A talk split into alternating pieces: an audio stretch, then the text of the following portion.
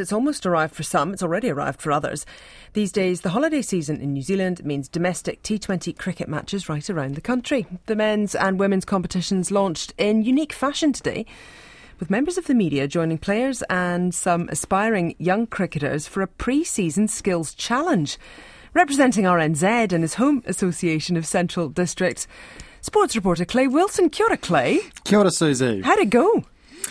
Well, I won't be swapping uh, my microphone around for a cricket bat anytime soon. Uh, not that I haven't played cricket, but certainly leave that to the professionals, I think. But just something quite unique and different to do. We don't often get media interaction at these kind of things. Quite often they can be quite stale, um, you know, table in a conference room kind of affair. So to be out on Eden Park Outer Oval on a beautiful uh, summer's day was really nice and a nice skills, skills challenge to to bowl a few balls and to, and to th- throw a few balls and take a few catches and that kind of thing. It was quite nice, actually, and nice to um, have some some young players there as well, and really nice interaction between everyone. And this competition um, is going to get a bit of attention over the holiday period because the Black Caps and the White Ferns aren't around, of course, um, as they usually are. So this competition um, might get a, a, bit of extra life in terms of crowds and people watching on telly and that kind of thing.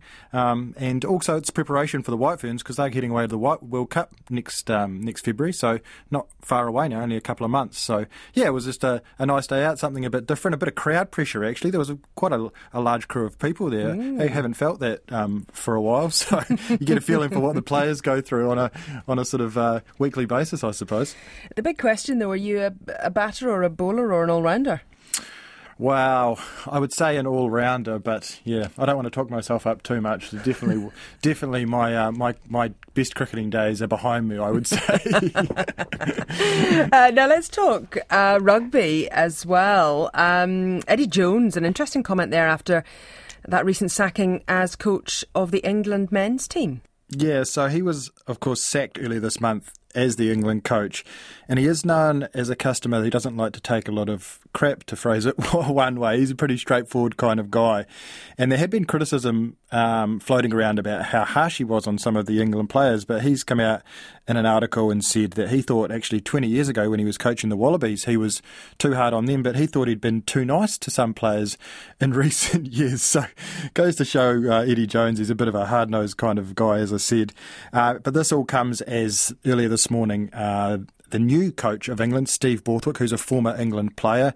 Uh, he's been confirmed in the role, and relevancy for here, us here in New Zealand because that confirms, as expected, that Scott Robertson isn't going to get that role. He had mm. been linked to that, to that England role.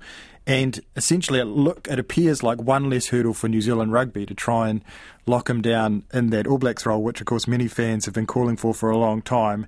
New Zealand rugby have uh, Mark Robinson did a couple of weeks ago give a reasonably strong indication that they're looking at making an appointment pre the World Cup, which would go against the trend for New Zealand rugby. Mm. And if mm. that's if that's the case, you have to think Scott Robertson is sort of right in line. Some of the other jobs he's been linked with probably won't make a decision until after the World Cup. So um, Super Rugby goes through to about June, and this is his last season with the Crusaders. And then you think timeline wise it fits in quite well, but we shall see in the new year how that pans out and, and what they decide to do with that All Blacks role post the next World Cup. Yeah, absolutely. Thank you very much. Clay Wilson there, RNZ sports reporter.